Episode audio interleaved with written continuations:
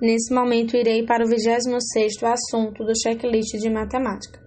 Progressão aritmétrica. Aritmética. Definição, termo geral e soma. Aí aqui no material que ele lê está progressão aritmética, definição, termo geral e termo médio. Vamos ver o resumozinho. Observa a sequência. 5, 8, 11, 14, 17, 20, aumentando de 3 em 3. Podemos notar que a diferença entre um termo qualquer dessa sequência e seu antecedente é sempre igual a 3. Então, 8 menos 5 igual a 3, 11 menos 8 igual a 3, 14 menos 12 igual a 3, 17 menos 14 igual a 3, 20 menos 17 igual a 3, e assim sucessivamente. Definimos progressão aritmética PA como uma sequência numérica de números reais, na qual a diferença entre um termo qualquer a partir do segundo e o termo antecedente é sempre a mesma, constante. Essa constante é a chamada razão da PA e é indicada por R. De acordo com o sinal da razão, podemos classificar as progressões aritméticas da seguinte forma: se R, se R é maior que zero, a PA será crescente. Se R é igual a zero, a PA será constante, com todos os termos de igual valor.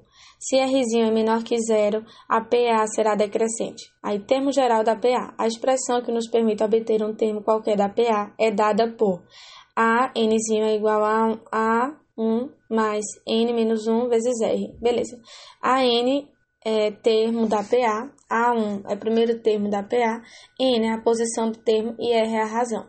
Exemplo, dada a PA, menos 19, menos 15, menos 11, calcula o seu décimo primeiro termo.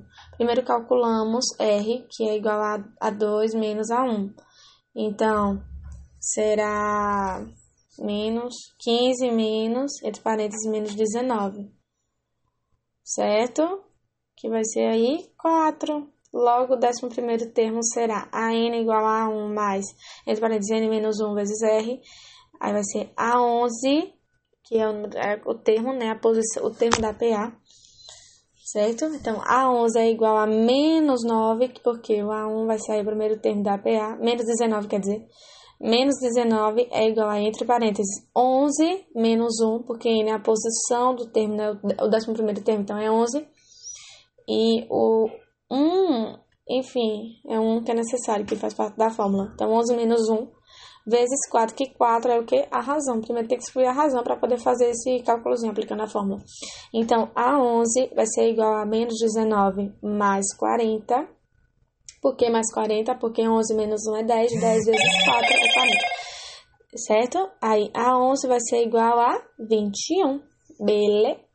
Aí, propriedades. Primeira propriedade, soma dos termos equidistantes. Então, primeira propriedade, soma dos termos equidistantes. Numa PA, os termos equidistantes, ou seja, os que estão à mesma distância dos termos extremos da PA, têm soma igual à soma dos extremos, A1 mais AN entre parênteses, tá? Aí, quando a quantidade de termos é ímpar, existe um termo central, que será, quando a quantidade de termos é ímpar, existe um termo central, que será A1 mais AN sobre 2. Beleza? Então, é isso aí, ó. 40, enfim, vamos lá. Segunda propriedade, média aritmética. Tá aqui mostrando a imagem como é que se faz isso. Média aritmética. Observa a PA infinita. 3, 10, 17, 24, 31, 38. Se, se tomarmos três termos consecutivos, 3, 10, 17, se fizermos 3 mais 17 dividido por 2, ou seja, se tirarmos a média aritmética dos termos da ponta, obteremos 3 mais 17 dividido por 2 é igual a 10, que é o termo do meio, certo? Ah, beleza. É isso aí.